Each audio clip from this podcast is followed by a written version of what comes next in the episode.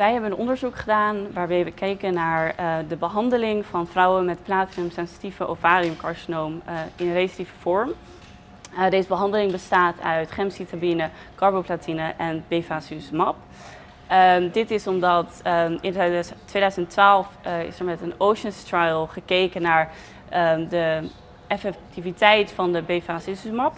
En dit liet eigenlijk zien dat de progressievrije overleving veel, significant veel beter was. Waardoor toen in het protocol uh, in Nederland, maar ook in andere Europese landen, deze behandeling um, erin werd gedaan, zeg maar. Maar toen kwamen wij in de kliniek er eigenlijk achter dat het heel vaak de patiënt niet lukte om al deze doseringen te krijgen op de dosis in dat in de trial wel werd gedaan.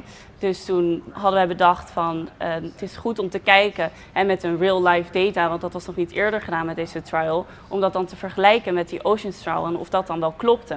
En dus daar hebben wij naar gekeken en we hebben ook nog gekeken naar of het dan ook nog verschilde met patiënten die boven de 70 jaar waren en onder de 70 jaar. Um, en dat is eigenlijk de reden ook dat wij dit onderzoek hebben gedaan, omdat er gewoon veel vraag naar dat real life data eigenlijk is en omdat wij dus hadden gezien um, in de kliniek dat dat wel heel erg anders was dan in zo'n trial. Uh, wij hebben alle patiënten geselecteerd die in het UMC uh, Utrecht kwamen voor deze behandeling, allemaal retrospectief geselecteerd. We hebben teruggekeken naar alle baseline characteristics, die hebben we overgenomen. Dus het gaat om leeftijd en het gaat tumor characteristic, tumortype, histologie, maar ook eerdere therapieën.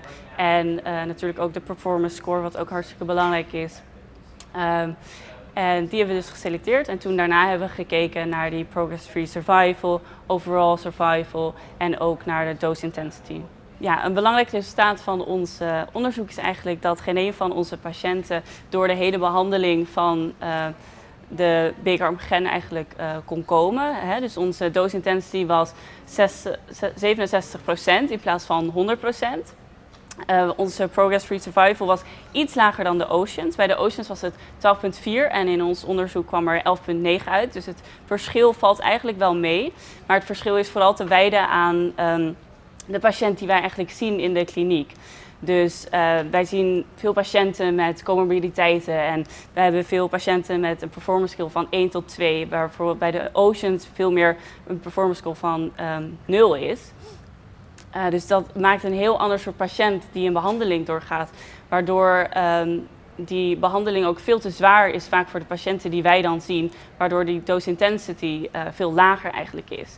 Dus uh, ons onderzoek wil eigenlijk laten zien dat zo'n trial, die hebben natuurlijk hele erge exclusie- en inclusiecriteria. En dat is natuurlijk niet alleen voor dit onderzoek, maar voor veel meer trials. Het is gewoon belangrijk om daarbij na te denken dat zo gaat het er niet altijd aan toe in het echte leven. En zo zijn de outcomes ook dus wel eens anders, omdat het gewoon niet de patiënt is die wij altijd zien.